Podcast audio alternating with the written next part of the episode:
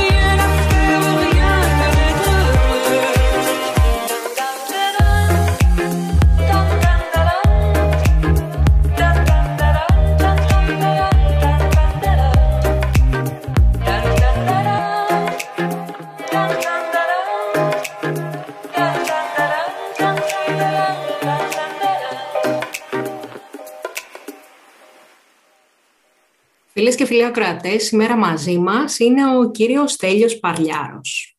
Ένας άνθρωπος με τον οποίο έχουμε μεγαλώσει με τις δημιουργίες του αρκετοί. Και εμείς που είμαστε πιο γκουρμέ και μας αρέσουν οι πειραματισμοί και τα καινούργια πράγματα, ε, τον αγαπάμε λίγο παραπάνω. Κύριε Στέλιο, καλησπέρα σας. Καλησπέρα. Όλα καλά; Μια χαρά. Σας ευχαριστώ πάρα πολύ που είσαστε μαζί μας σήμερα. Εγώ ευχαριστώ πολύ για την πρόσκληση.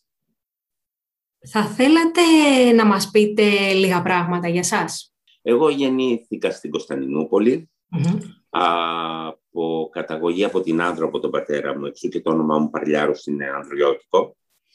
Η μητέρα μου ήταν Βέρα Κωνσταντινούπολίτησα, Ρωμιά που λέμε, ε, μεγάλωσε εκείνης στο φανάρι, εγώ μεγάλωσα στα τάβλα στο κέντρο της πόλης. Κούρτουλους λέγεται στα τουρκικά. Τα καλοκαίρια πήγαινα στα Πριγκυπονήσια, από εκεί έχω τις καλύτερες μου αναμνήσεις. Ε, με τα γράμματα δεν τα είχα πολύ καλά, δεν μου άρεσε πολύ το σχόλιο να είμαι ειλικρινής. Μου άρεσε να διαβάζω βιβλία, να μαθαίνω πολλά πράγματα, να μαθαίνω για το διάστημα, ε, για την επιστήμη, αλλά να κάθομαι στα θρανία δεν ήταν το καλύτερό μου. Έτσι οι γονείς μου αναγκαστικά με στείλανε για σχολείο στην Ελλάδα. Στα... Ήμουν 10 χρονών όταν ήρθα στην Ελλάδα, ήμουν πάρα πολύ χαρούμενος, είχα μείνει στην ονά μου εδώ, με έφερνε η μητέρα μου. Προσπαθούσαν οι γονείς μου να με σπουδάσουν, να με πάνε έστω και σε ιδιωτικό σχολείο. Εγώ έλεγα κάτι άλλο θα κάνω. Θα κάνω κάτι πιο δημιουργικό. Μου άρεσε η τέχνη, μου άρεσε να φτιάχνω με τα χέρια οτιδήποτε. Μα μου λέγανε κάτι πρέπει να κάνεις. Λέω εγώ θα βρω τι θα κάνω. Ήμουν πολύ ενεργητικός, δηλαδή είχα ενέργεια μέσα μου και ξαφνικά στα 18 μου βρίσκομαι σε ένα εργαστήριο ζαχαροπλαστικής του Παπασπύρου και δεν σας κρύβω, ερωτεύτηκα τη δημιουργία, όχι τα γλυκά, τη δημιουργία, τη χημεία. Ε, βέβαια το περιβάλλον τότε δεν ήταν ό,τι καλύτερο για μένα, ήμουν μικρός, ήταν Αιγυπτιώτες πολύ καλοί ζαχαροπλάστες, αλλά είχαν κάποια διαφορά ηλικίας μαζί μου, είχαν άλλα ενδιαφέροντα. Έτσι έμεινα, έμεινα εννέα μήνες και μετά πήγα στο Χίλτο που για μένα ήταν το μεγαλύτερο σχολείο στη ζωή μου. Δεν είναι και εύκολο γήπεδο, οι κουζίνες. Δεν είναι καθόλου εύκολο και το λέω και στα σημερινά παιδιά.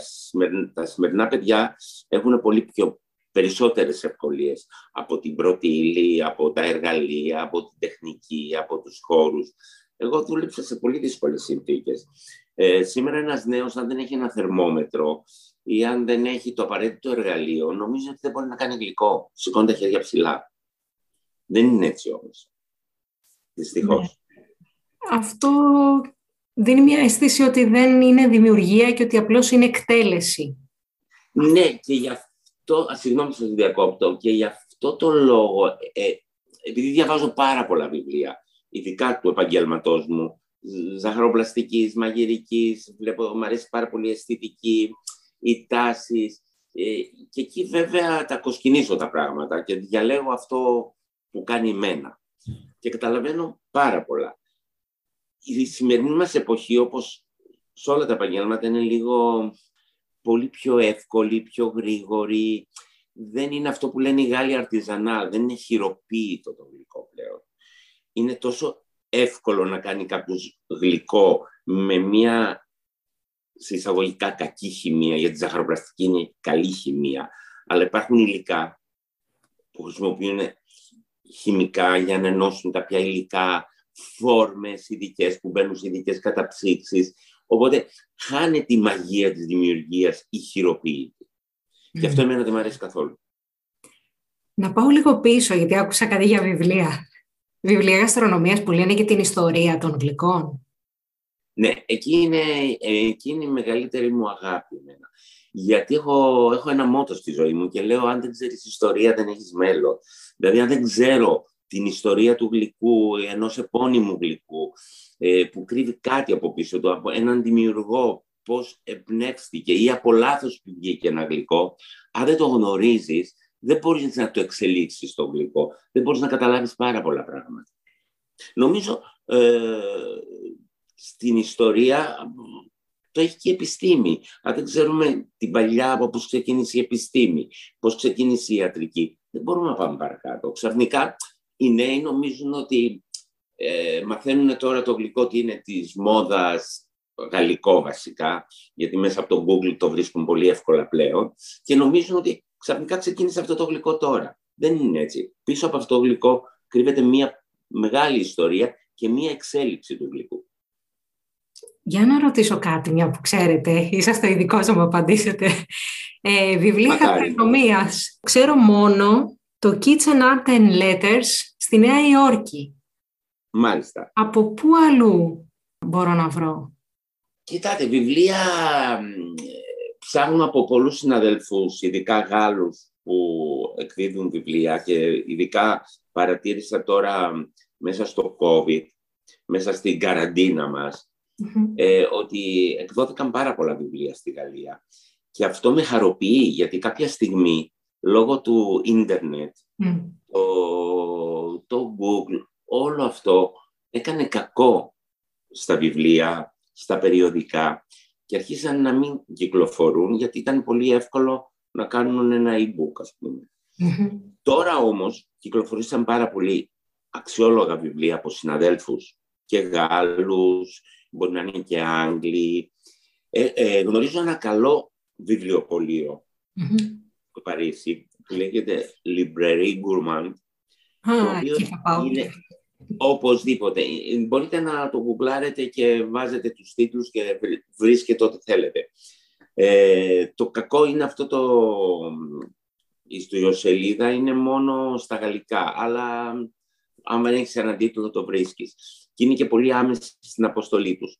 Είναι ένα βιβλιοπωλείο μαγικό, μου το είχαν μάθει πάνω από 20 χρόνια κάποιοι φίλοι Γάλλοι και πηγαίνω και μεν μπορεί να μείνω και 8 ώρες μέσα ψάχνοντας βιβλία παλιά, καινούρια, ε, βιβλία από διαφορετικές χώρες, διαφορετικές κουζίνες και είναι μόνο βιβλιοπωλείο γαστρονομίας. Ξέρετε, ο μεγάλος καημός μου, το έχω πει και στην κυρία Θάλια Τσιχλάκη, τη το έχω γράψει μάλλον, γιατί τράπηκα να τη το πω προφορικά, είναι ότι θα έπρεπε να έχουμε μία λέσχη ανάγνωσης γαστρονομίας. Αυτό είναι και ένα από τα όνειρά μου που λέτε, γιατί έχω μια τεράστια βιβλιοθήκη και εκτός από βιβλία έχω και πάρα πολλά βιβλία και περιοδικά παλιά γαστρονομίας, πολύ αξιόλογα, ξένα βέβαια, ε, που κάποια στιγμή ήθελα να τα κάνω μια, βιβλιο, ε, μια βιβλιοθήκη για το κοινό. Α, εξαιρετικά. Όταν ξεκινήσετε, εγώ θα, θα στηρίξω. Θα, είμαι θεατικά εκεί. Βεβαίως, βεβαίως, γιατί όχι. Μια που αναφέραμε τους Γάλλους, πιστεύουν πάρα πολύ στην ιστορία τους τα, τα γλυκά τους; Αλλάζουν με την πάροδο των χρόνων; Βεβαίως αλλάζουν πάρα πολύ. Η εξέλιξή τους, και αυτό πρέπει να το προσέξουν πάρα πολύ οι νέοι, γι' αυτό δεν προσέχουν και είναι πολύ εφήμερα για τους νέους. ε, η εξέλιξη αυτών των γλυκών είναι μαγευτική. Γιατί ε, αλλάζει τεχνική, τα κάνουν καλύτερα, βγαίνουν καλύτερες πρώτες ύλες, πιο εξελιγμενες οπότε και το, το συνταγολόγιο αλλάζει πάρα πολύ. Και όλη η σύγχρονη γαλλική ζαχαροπλαστική, που νομίζω είναι νούμερο ένα σε όλο τον κόσμο, όλοι αυτοί οι ζαχαροπλάστες, οι Γάλλοι, είναι ανώτεροι από τη μαγειρική για μένα που λένε στηρίζονται στις παλιές συνταγές. Ε, έχω διαβάσει και κυκλοφορεί στα ελληνικά η ιστορία του Αντωνίνη Καρέμ. Αχ, ναι, το έχω διαβάσει. Ε, το έχετε διαβάσει. Ναι. Το έχω διαβάσει και μάλιστα μου το είχα χαρίσει, δεν θυμάμαι, το έχασα το βιβλίο και το ξαναπαρήγγειλα και το έχω να το διαβάσω τώρα το καλοκαίρι να το ξαναπνηθώ. Λοιπόν, είναι ένας μάγειρας ζαχαροπλάστης σε ένα πακέτο το 17ο αιώνα, αν δεν κάνω λάθος, που το διαβάζεις και μαγεύεσαι ότι αυτός ο άνθρωπος ανακάλυψε το κορνέ, που σήμερα το θεωρούμε αυτονόητο. Αλλά δεν έχουμε σκεφτεί ποιος σκέφτηκε να κάνει το κορνέ, ποιος σκέφτηκε να κάνει την καραμέλα, ποιος σκέφτηκε να κάνει το σου, που το σου είναι ε, μια σμίξη υλικών, με απλά υλικά, αυγό, γάλα, νερό, αλεύρι, και ξαφνικά διονγκώνεται στο φούρνο και δημιουργεί ένα κενό στη μέση. Αυτό είναι μαγικό και πρέπει να μάθουμε αυτή την ιστορία αυτών των ανθρώπων. Γιατί δουλεύανε με πολύ κακές συνθήκες. Δουλεύανε με κάρβουνο γιατί δεν είχαν ρεύμα. Ε, ανοίγαν τα παράθυρα για να, γιατί δεν είχαν εξαερισμούς. Ε, για την υγρασία, γιατί τα γλυκά δεν θέλουν υγρασία. Ε, δεν είχαν μίξερ, χτύπουσαν τις κρέμες στο χέρι. Όλα αυτά είναι μαγικά. Αυτοί οι άνθρωποι ήταν πραγματικά θεοί. Αυτοί ήταν οι αρχιμιστές για μένα. Και εγώ τους θαυμάζω, τους θαυμάζουν οι Γάλλοι και παρόλα αυτά βλέπουμε ότι εξελίσσουν τη ζαχαροπλαστική πάνω σε αυτές τις συνταγές. Το μιλφέι δεν θα πεθάνει ποτέ. Το προφιντερόλ δεν θα πεθάνει ποτέ. Τα κανελέντε μπορντό που τα επινόησαν καλόγριες για τους στοχούς δεν θα πεθάνουν ποτέ. Απλώς εξελίσσονται, ε, προσθέτουν λίγο πραλίνα, τα κάνουν με σοκολάτα, αλλά η βάση παραμένει Τα γλυκά, όταν ταξιδεύουν από χώρα σε χώρα ή με τους μετανάστες, ναι. προσαρμόζονται στη χώρα που πάνε, έτσι δεν είναι; Ναι, ναι, πρέπει να προσαρμοστούν λόγω πρώτων υλών, λόγω συνθηκών, και, ε, και αυτή είναι η μαγεία, δηλαδή και σε κάθε τόπο και χώρα βλέπεις ε, ένα διαφορετικό γλυκό ε, από την βιωτικό τους επίπεδο, από την πρώτη ύλη, από την ιστορία τους. Γι' αυτό εμείς δεν έχουμε μεγάλη ιστορία στα γλυκά. Και η ιστορία η περισσότερη που έχουμε είναι από την τουρκοκρατία που έχουμε τα σιροπιαστά περισσότερο. Και πάντα το λέω, αν θα βάλεις έναν Έλληνα που λέει «Α, το γαλλικό γλυκό μακαρόνι, μία πανακότα, ας πούμε, και του φέρεις και ένα μπακλαβά, στο τέλος θα προτιμήσεις τον μπακλαβά. Είναι στο DNA. το γαλακτομπούρε. Αυτό είναι αλήθεια. Και με θλίβει εμένα προσωπικά, γιατί όταν πάμε σε ένα χωριό ή στις διακοπές το καλοκαίρι, σε ένα νησί, θέλω να φάω ένα γαλακτομπούρεκο, θέλω να φάω μια καριδόπιτα, θέλω να φάω το αμυγδαλωτό που κάνουν στις κυκλάδες που είναι μαγικό, ανώτερο από το μακαρόν για μένα. Το μακαρόν μπορεί να έχει μια δύσκολη τεχνική, ε, να είναι λίγο πιο φίνο από ότι ένα αμυγδαλωτό των κυκλάδων, αλλά γευστικά και, και, και πιο ψυχή, πιο ανθρωπιά είναι το αμυγδαλωτό. Και επίσης λείπομαι που σας είπα πριν ότι ζητάω μια καριδόπιτα σε ένα καφενείο, σε ένα χωριό και μου λέει ότι έχω πανακότα. Γιατί να έχει πανακότα; Γιατί είναι πιο εύκολη στο σακουλάκι. Ακριβώς, γιατί είναι πολύ εύκολη στο σακουλάκι και επειδή είναι και μόδα. Και γι' αυτό εμείς οι Έλληνες έχουμε μια ξενομανία και λίγο δεν κρατάμε την παράδοσή μας. Σήμερα ρωτάω ένα νέο ζαχαροπλάστη αν ξέρει τι είναι η σεράνο. Και κανένας δεν ξέρει τι είναι η σεράνο.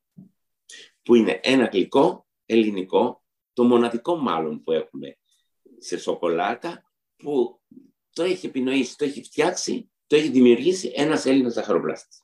Έχει αλλάξει η γεύση της με τα χρόνια, νομίζω. Εγώ παραδοσιακά την έχω, αλλά την έχω μέσα σε μπόλ, ας πούμε, ένα μακρόστινο, όπως είπαμε, τις πάστες της Σεράνο, και είναι από τα γλυκά που το προτιμάει ο κόσμος. Σαφώς επειδή αλλάζει το, κριτήριο, το γευστικό κριτήριό μας, αλλάζει η πρώτη ύλη, γιατί την εποχή που δημιουργήθηκε η Σεράνο δεν υπήρχε καλής ποιότητας σοκολάτα, ήταν πιο γλυκιά, γι' αυτό και αγαπάμε τα πιο γλυκά στην Ελλάδα. Λοιπόν, η κρέμα γάλακτος ήταν με ε, περισσότερα λιπαρά. Και αυτό που έκανα εγώ στην παραδοσιακή συνταγή της Σεράνο, καλυτέρευσα τη σοκολάτα, έβαλα λίγο πιο χαμηλά λιπαρά στην κρέμα γάλακτος, οπότε ήρθε και έγινε πιο σημερινή. Δεν πρέπει δηλαδή να τα πειράζουμε τόσο πολύ, δηλαδή είναι η ρωσιλία νομίζω, τα γλυκά. Απλώς είναι αμαρτία να μην μένει στην ιστορία μας ότι και αυτό το γλυκό, το ταπεινό, η Σεράνο είναι ελληνική. η μαμά μου αγαπάει τη Σεράνο. Ένα, είδα, σας, το είπα, η, παλιά γενιά σαφώς αγαπάει τη Σεράνο. Γιατί και εγώ όταν ήρθα από την Κωνσταντινούπολη, στην Κωνσταντινούπολη είχαμε πάρα πολλά γλυκά. Όταν ήρθα στην Ελλάδα, τα ζαχαροπλαστεία ήταν πάρα πολύ ταπεινά. Είχαν Σεράνο, είχαν αμυγδάλου, είχαν το λεγόμενο σαβαρέν ή μπαμπά, ε, τα ποντικάκια, ε, εργολάβους, τα ταρτάκια που δεν είχαν φρέσκα φρούτα για να διατηρούνται, ήταν η πασταφλόρα που είχε τα, τα φρούι γλασέ. Ε, αυτά ήταν τα γλυκά και τα έβγα της γειτονιάς που είχαν τις κρέμες. Ο ζαχαροπλάστης που φτιάχνει γλυκά για ξενοδοχείο ή για ζαχαροπλαστείο ή για φούρνο πια που έχουμε τόσο φούρνους πολυτέλειας. Είναι ίσως κάνω λάθος, άλλο είδος ζαχαροπλάστης, δηλαδή μπράβο, γλυκά που έχεις. Μπράβο, μπράβο. Ε, εμείς έχουμε μία... Τα κάνουμε όλα. Ε, δεν είναι έτσι. Είναι εξειδίκευση, όπως έχουν γίνει σε όλα τα πράγματα. Αυτό ο ζαχαροπλάστης που κάνει το επιδόρπιο στα εστιατόρια είναι τελείως διαφορετικό το επιδόρπιο. Και η τελευταία τάση των νέων αυτό που επιδιώκουν είναι να δουλεύουν σε εστιατόρια ή σε ξενοδοχεία ε, που βγάζουν επιδόρπια. Γιατί το θεωρούν λίγο πιο δημιουργικό, αλλά πιο ξεκούραστο. Γιατί το πολύ πολύ σε ένα εστιατόριο θα κάνεις 50-60 γλυκά. Ενώ σε ένα ζαχαροπλαστείο. Πρέπει να περάσεις από ζαχαροπλαστείο για να φτάσεις σε ένα επίπεδο να κάνεις επιδόρπια. Ένας ζαχαροπλάστης που είναι σε ζαχαροπλαστείο πρέπει να ξέρει τα πάντα από πισκότα, από ζύμες, από βάσεις, από κρέμες, από παραδοσιακά, από κουραμπιέδες, μελομακάρονα, από τσουρέκια. αυτός είναι ένας ολοκληρωμένος ζαχαροπλάστης. Τώρα, αν θέλεις μόνο επιδόρπιο, πρέπει να εξειδικευτείς μόνο στο επιδόρπιο. Ο σοκολατιέρ που λέμε, αυτός που κάνει σοκολάτες, είναι άλλο κομμάτι. Αλλά απλώς στην Ελλάδα δεν είχαμε αυτή την παράδοση ή τις σχολές ή την κουλτούρα να εξειδικευτούμε. Στη Γαλλία υπάρχει, θεωρείται αυτός είναι σοκολατιέρ, πατησιέρ ή μπουλαντζιερή. Mm. Είναι τελείως διαφορετικά. Και ένας που εργάζεται στο φούρνο, που θα βγάλει ψωμί, κρουασάν ε, και όλα αυτά ε, που απαιτεί ένας φούρνος, είναι τελείως άλλη τεχνική, άλλη γνώση. Πρέπει να εστιάσεις κάπου. Εγώ, ας πούμε, δεν κάνω ψωμιά, δεν κάνω, ξέρω να κάνω κρουασάν, αλλά δεν έχω ειδικευτεί στο κρουασάν. Ξέρω πώς γίνεται ένα κρουασάν. Εμένα η δουλειά μου είναι ζαχαροπλάστης. Ζαχαροπλάστης του ζαχαροπλαστείου. Και όταν πάω να κάνω και ένα επιδόρπιο, που έχει τύχει να κάνω επιδόρπιο, μου έχουν καλέσει, εκεί ακόμη φαίνεται ότι είμαι ζαχαροπλάστης. Γιατί δεν θα το κάνω πολύπλοκο με την έννοια, δεν θα βάλω χιλιάδες σως ή ε, καραμέλες αυτά, γιατί δεν είναι και η δική μου φιλοσοφία αυτή. Για να καταλάβεις και τι απολαμβάνεις και τι τρως. Γιατί σου έρχεται στον κατάλογο, ένας κατάλογος που λέει ένα επιδόρπιο και αρχίζει ένας τίτλος. Είναι μία σοκολάτα που έχει τόγκα και έχει μάγκο με passion fruit και άμμο από τάδε και τάδε. Και σου έρχεται το πιάτο και ψάχνεις να βρεις αυτές τις γεύσεις και δεν τις βρεις. Γιατί το μάγκο μπορεί να είναι μία σταγόνα. Και μπορεί να το έχεις πάρει για το μάγκο, ας πούμε. Ε, να το πάρει, να το, ακριβώς, να το έχεις πάρει για το μάγκο. Το γλυκό για μένα και στο εστιατόριο πρέπει να είναι πιο, πιο ωραίο, πιο λακταριστό. Όπως θα το δεις από μία νοικοκυρά, από ένα σπίτι, αλλά βεβαίως φτιαγμένο από έναν επαγγελματία και πολύ καλά παρουσιασμένο. Αλλά το γλυκό πρέπει να το απολαύσει, να το απολαμβάνει στο μάτι και στη γεύση. Δεν θέλω γλυκά τα οποία με τα βλέπεις οπτικά και λες ωραία θα τα βάλω σε μια βιτρίνα να τα βλέπω, αλλά όχι να τα φάω. Δεν μου προκαλούν την αίσθηση να πάρω αυτό το γλυκό να το φάω. Είναι ένα άλλο πράγμα. Μπορεί να είναι ένα γλυπτό, ας πούμε αλλά δεν είναι για να το φάω. Επίσης δεν μου αρέσουν τα χρώματα στα πικά. Τα χρώματα εννοώ όχι τα φυσικά. Μ' αρέσει πολύ η φύση. Δηλαδή να βάλω χρώμα από φράουλα, από σμέουρο, να βάλω από ακτινίδιο το πράσινο, να χρησιμοποιήσω ε, υλικά της φύσης. Μ' αρέσει πάρα πολύ. Αλλά το να βάλω στα γλάσσα που είναι λίγο ψεύτικα, κόκκινο, μπλε, πράσινο, κίτρινο, δεν μου λέει τίποτα για να δημιουργήσει ένας ζαχαροπλάστης. Για δημιουργία πια, όχι για ναι, γραμμή ναι. παραγωγής, ας πούμε, όπως είναι στα μπανκέ. Ναι, ναι, ναι, ναι, βέβαια. Εκεί γίνεται τρελής, ναι. Επηρεάζει... Εκεί βοήθησε πάρα πολύ η επιστήμη. ναι, εντάξει, τα μπανκέ είτε είναι κουζίνα είτε είναι ζαχαροπλαστείο, νομίζω ότι είναι ένα άλλο, μια άλλη κατάσταση. Ναι, είναι μια άλλη κατάσταση και είμαι πια τυχερός και επειδή με την εξέλιξη, την ακολούθησα την εξέλιξη αυτή, γιατί τώρα έχω κλείσει 40 χρόνια ζαχαροπλάστης, ε, και βλέπω τα μπαγκέτα τότε που κάναμε στο Χίλτον με τα μπαγκέτα τώρα. Τι διαφορά υπάρχει. Γιατί όταν κάναμε εμείς μπαγκές στο Χίλτον, στην κουζίνα μας ήταν 100 άτομα και έπρεπε να τα βγάλουμε πέρα. Οπότε φανταστείτε ότι στα μπαγκέ που βγάζαμε σε τσάι απογευματινό, μπορεί να μην είχαμε τεράστια ποικιλία. Αλλά αυτά που βγάζαμε ήταν με το χέρι, με αγνά υλικά και δεν ήταν χημικά, δεν ήταν σκόνες, γιατί δεν υπήρχαν τότε. Τα φυσικότα στο χέρι, το κέικ φυσιολογικά, τα παγωτά κανονικά, οι κρέμες κανονικές. Εν αντιθέσει με σήμερα, που όλα τα κάνουν ε, με, με σκόνες, όπως είπαμε και προηγουμένως. Οι άνθρωποι στις πόλεις που έχουν περισσότερες προσλαμβάνουσες επηρεάζουν ναι τον τρόπο που θα δημιουργήσει ένα ζαχαροπλάστης; Πόλεις, ναι, σαφώς τον επηρεάζουν, γιατί και η λίγο, επειδή άρχισε ο κόσμος να ταξιδεύει περισσότερο, να έχει περισσότερες προσλαμβάνουσες, ε, και από τις τηλεοπτικές εκπομπές, ε, από τα ταξίδια, σαφώς αρχίζει και να ζητά άλλες γεύσεις στις πόλεις και γι' αυτό βλέπουμε μία τάση που έχει μια έξαρση με τα ζαχαροπλαστεία, με τους φούρνους, αλλά αυτό νομίζω με κάποιο τρόπο έχει μεταφερθεί και στην επαρχία. Αλλά πάλι ε, ε, ερχόμαστε και λέμε ότι το 80% δυστυχώς είναι χημικά. Το λέω δεν έχω κάτι να κρύψω, γιατί με το μάτι μου το καταλαβαίνω. Καλύτερα να μένανε στην παράδοση στα πέντε γλυκά που ξέρανε, παρά να χρησιμοποιούμε τόσο χημία. Δηλαδή ο κόσμος φοβάται τη ζάχαρη, ας πούμε, και χρησιμοποιεί στέβια ή άλλα υποκατάστατα. Και δεν σκέφτεται ότι τα γλυκά που θα φάει, τα, τα χρωματιστά, τα, τα ψεύτικα, που είναι χειρότερα από τη ζάχαρη.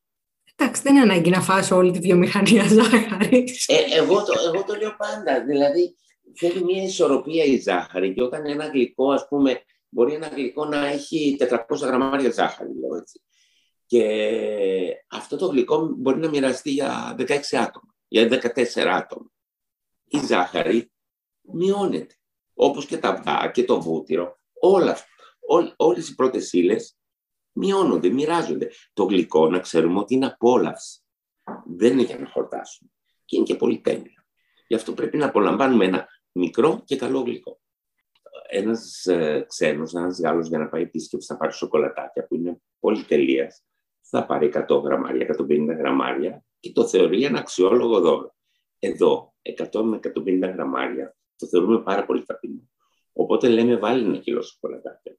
Και το ένα κιλό σοκολατάκια ανεβάζει την τιμή και λέει Μα τόσο ακριβά είναι τα σοκολατάκια.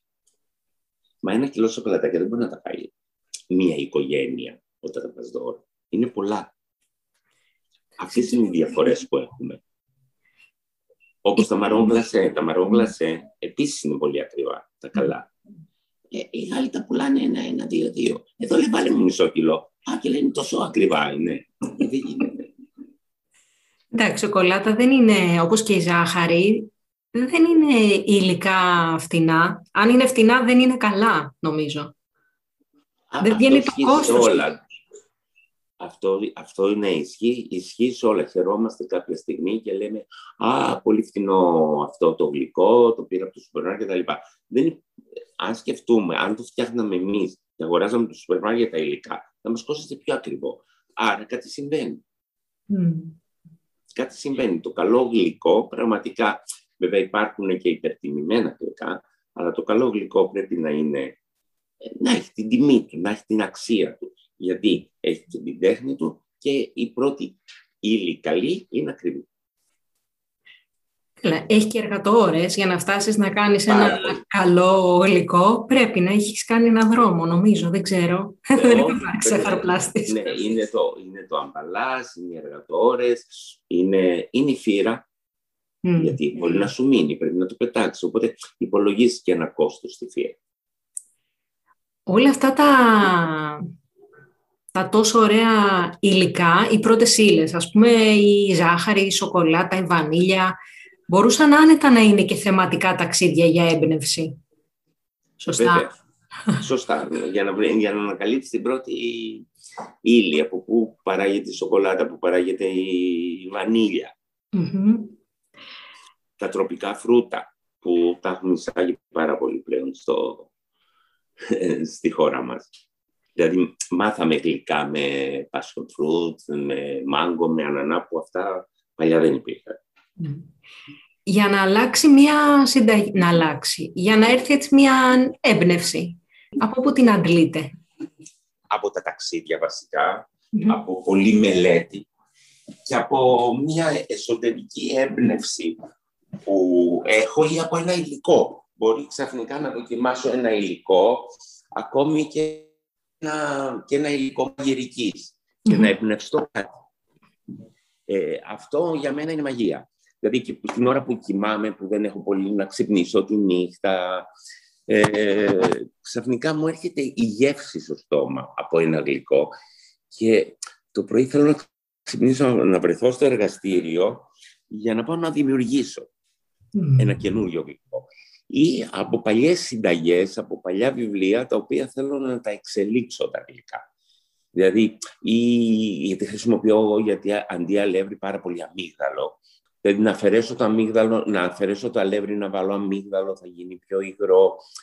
Ε, αυτό είναι μαγικό και πάρα πάρα πολλές φορές από λάθη που θα κάνω κι εγώ ο ίδιος ή παιδιά στο εργαστήριο ή που δεν προλάβαμε και είπαμε έλα τώρα έχουμε δουλειά, στο κάνουμε πιο γρήγορο, που πάντα εκεί κάτι γίνεται, μπορεί να πετύχουμε ένα άλλο γλυκό.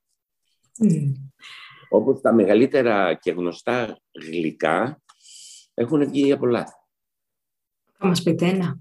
Τα τελευταία χρόνια, γιατί εγώ αγαπώ πάρα πολύ τη σοκολάτα, τη βαρονά, που έχω πάει και στη σχολή πάνω από 20 χρόνια, ένας ε, καταξιωμένος δάσκαλος και ζαχροπλάστης, έχει στη Βαρκελόνη ζαχροπλαστείο, στα μικροκύματα έκαψε ελαφρώς τη λευκή σοκολάτα και την πήρε και την ανακάτεψε ξανά για να ομογενοποιηθεί και η λευκή σοκολάτα καραμέλωσε. Σας λέω ένα πρόσφατο παράδειγμα.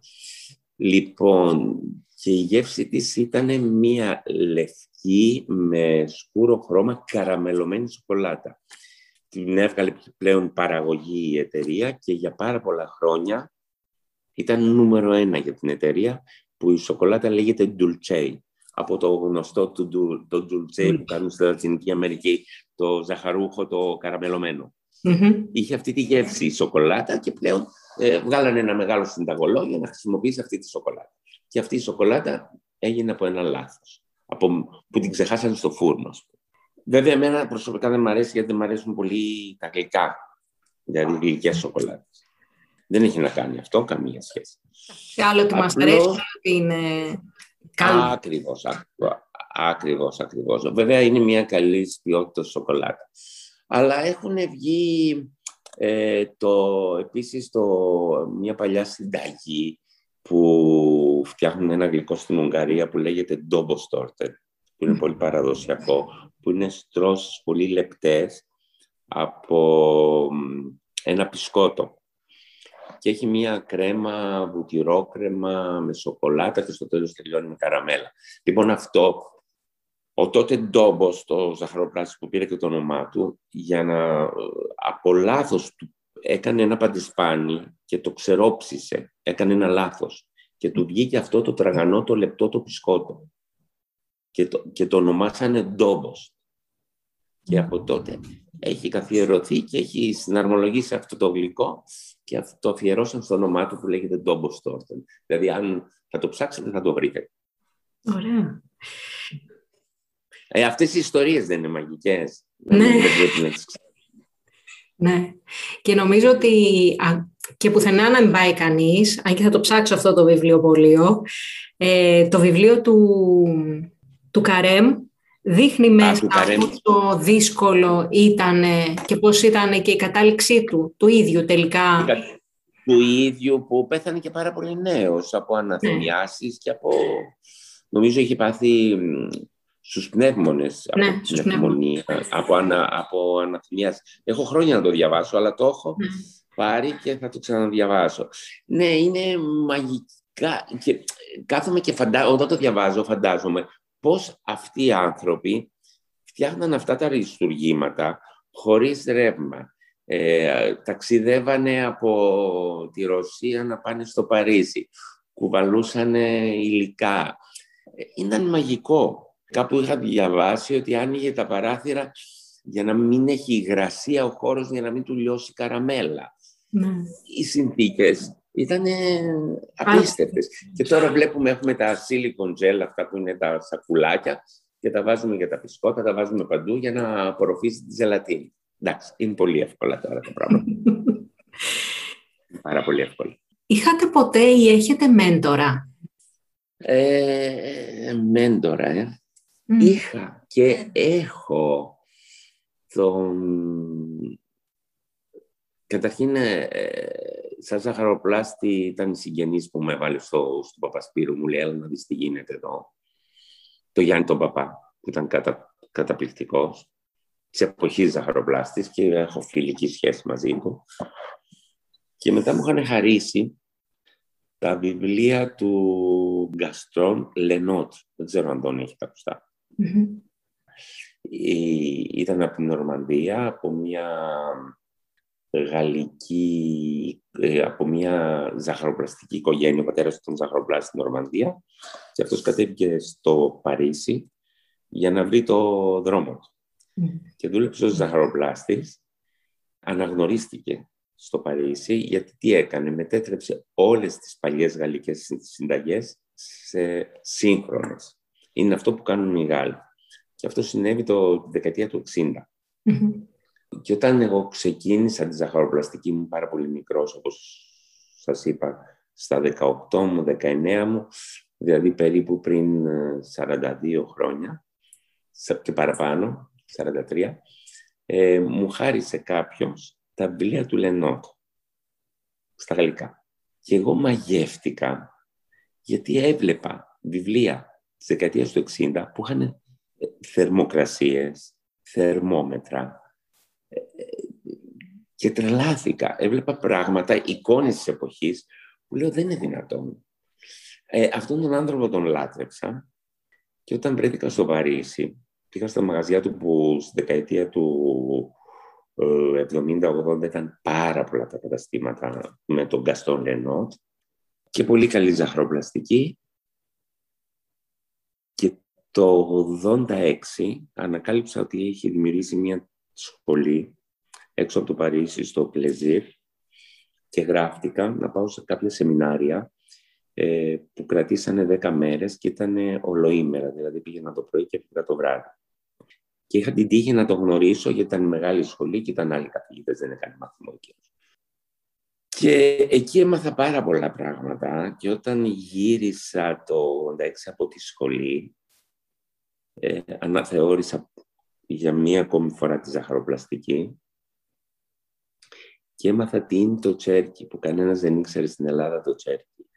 Έμαθα τι είναι το φλόγιστρο, που αναζητούσα φλόγιστρο για να ξεφορμάρω τα τσέρκια, τις φόρμες ή να καίω κάτι.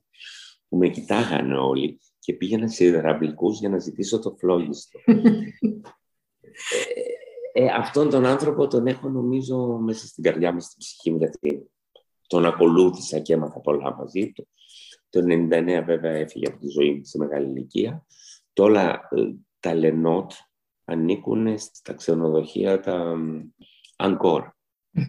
Και η σχολή παραμένει και πρόσφατα τώρα παρήγγειλα από το γνωστό βιβλιοπωλείο που σας είπα ένα καινούργιο βιβλίο του Λενότ που το έχει εκδώσει η κόρη του και λέει ότι πρέπει να μάθουν οι νέοι. Πολύ ωραίο που συνεχίζει την παράδοση. Ναι, πάρα πολύ ωραίο και συνεχίζει και η σχολή που είναι πάρα πολύ δυνατή η σχολή και είναι μαγικό επίσης ότι σε αυτές τις χώρες και στην Ιταλία και στη Γαλλία και σε όλη την Ευρώπη ότι δεν αφήνουν την ιστορία τους. Δηλαδή κάποιος πήρε αυτό το ιστορικό μαγαζί το Λενότ και το έκανε μεγαλύτερο. Δεν κλείσανε τη σχολή του αν δεν μπόρεσε να την κρατήσει ή έφυγε από τη ζωή. Κρατάνε την παράδοση, το οποίο δυστυχώς εμείς δεν το κάνουμε δεν κρατάμε τίποτα σε αυτή τη χώρα και είναι λυπηρό. Δηλαδή και εμείς είχαμε ιστορικά ζαχαροπλαστεία της εποχής. Δεν τα κρατήσαμε. Γενικά δεν κρατάμε όμως, γιατί κρατάμε τα κτίρια. Όχι, κτίρια δεν κρατάμε. Εστιατόρια δεν κρατάμε. Ε, ήταν παλιά, δεν θα θυμάστε σίγουρος, τη Μυρτιά που ήταν στο Μέτσο, ένα παραδοσιακή ταβέρνα. Ε, πά, πάρα πολλά πράγματα δεν κρατάμε σε αυτή τη χώρα. Δυστυχώς, δυστυχώς. Και που λέτε, αφού αναθεώρησα εγώ τη ζαχαροπλαστική, ξανά όταν βρέθηκα, όταν μόλις έφτιαξε η Βαρονά τη σχολή της, ήμουν από τους πρώτους Έλληνες που είχε πάει και ξανακάνω μια αναθεώρηση για την καινούρια ζαχαροπλαστική, την εξέλιξή της. Γι' αυτό σας λέω ότι δεν σταματάει η ζαχαροπλαστική, όπως όλα τα πράγματα, απλώς οι βάσεις της παραμένουν ίδιες. Mm. Και η αγάπη βέβαια παραμένει ναι. Νομίζω ότι πολλαπλασιάζεται κιόλας. Γιατί με τόσες επανεκκινήσεις είναι σαν να την αγαπάς ξανά από την αρχή. Ναι, ναι. Εγώ η ζωή μου είναι όλο επανεκκίνησης σε αυτό που κάνω. Γιατί μέσα από τη ζαχαροπλαστική έμαθα πάρα πολλά πράγματα. Έμαθα την, τη δημιουργία, την αισθητική, να επικοινωνώ τους ανθρώπους. Μικρός ήμουν πιο μαζεμένος, πιο ντροπαλός. Τώρα επικοινωνώ πολύ πιο εύκολα. Έκανα την τηλεόραση μετά από πάρα πολλά χρόνια τηλεόραση σαν δική μου εκπομπή, έπρεπε να περάσουν 28 χρόνια για να έχω την εμπειρία να την κάνω. Η τηλεόραση με βοήθησε να γίνω πιο επικοινωνιακός, έκανα μαθήματα ζαχαροπλαστικής, έμαθα από τους μαθητές, έμαθαν αυτοί από μένα, ανταλλάξαμε γνώμες. ε, μου ρωτούσαν κάτι, με βάζανε σε ένα παιχνίδι αναζήτησης. Όλο, όλα αυτά τα χρόνια για μένα είναι μία εξέλιξη και αυτή δεν θα τελειώσει όσο του φύγω από αυτή τη ζωή. Για να κλείσουμε, ποια είναι η απαράβατη αρχή σας; Ε, η απαράβατη αρχή μου είναι η πειθαρχία. Θέλει πολύ πειθαρχία και η ζαχροπλαστική ζωή και γενικώ για να τα έχεις όλα στην τάξη, για να προλάβεις και να είσαι στην ώρα σου, να είσαι πιστός αυτό που θα κάνεις.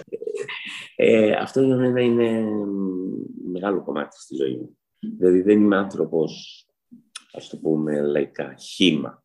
Ότι εντάξει δεν βαριέσαι, θα πάρω αργότερα, θα πάρω μετά. Δεν, δεν θα μπορέσεις να κάνεις πράγματα στη ζωή σου. Και σαφώς πρέπει, όπως σας είπα στην αρχή, το μότο μου είναι πρέπει να ξέρεις ιστορία για να πας παρακάτω. Mm. Γιατί τίποτα δεν δημιουργήθηκε σε αυτή τη ζωή που ζούμε από μόνο του. Ξαφνικά δεν το είδαμε. Και η γη για να δημιουργηθεί περάσανε εκατομμύρια χρόνια για να φτάσει στο σημείο που είναι. Οπότε πρέπει να το γνωρίζουμε πώς έγινε αυτό. Mm. Ευχαριστώ πάρα πολύ.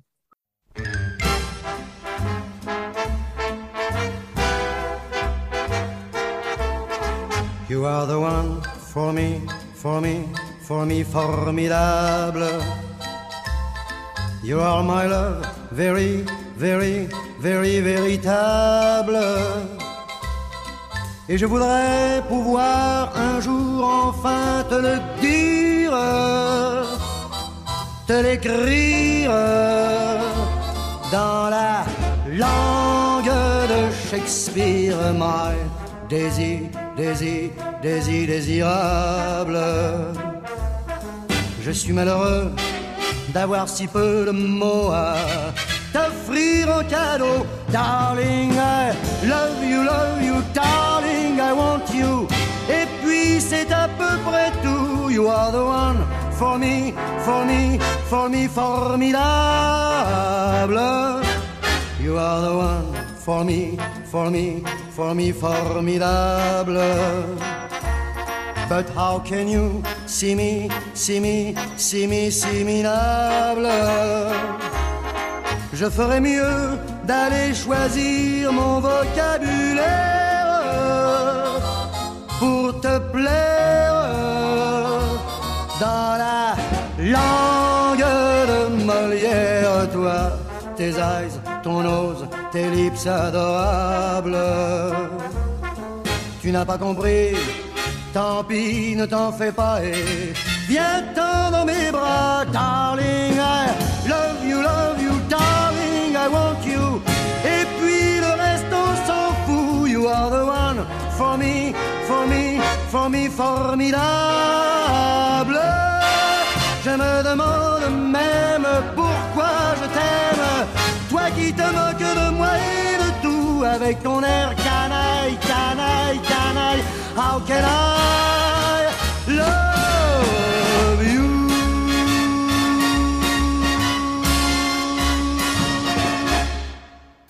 Web Radio App, διαδικτυακό ραδιόφωνο του Ελληνικού Ανοιχτού Πανεπιστημίου.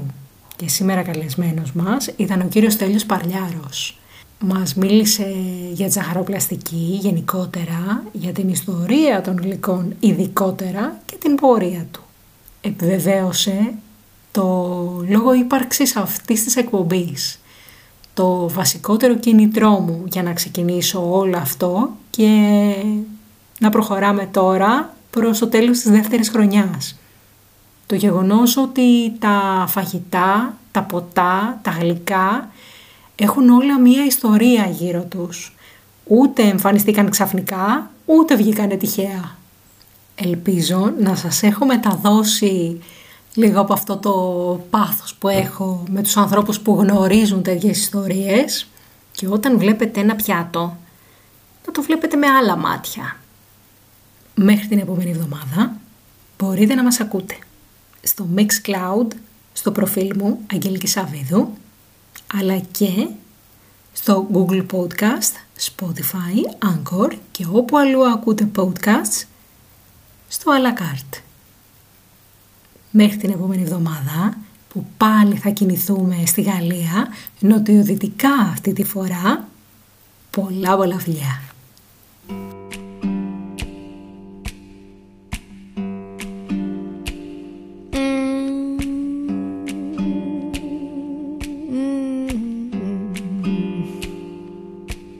My soul is weary, my soul is weary, my soul is a weary. I said my soul is weary now. Mm.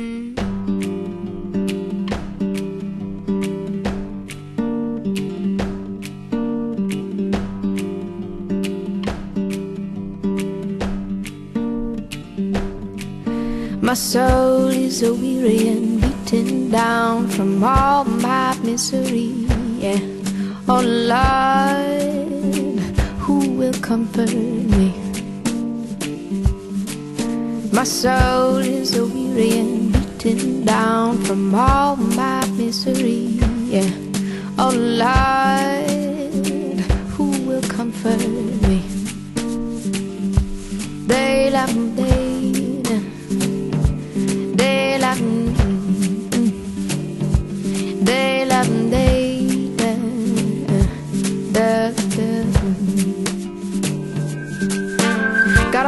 On my heart that keeps me bound when the whole wide world is free. Yeah.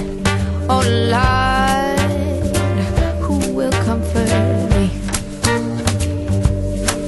Got a hold on my heart that keeps me bound when the whole wide world is free.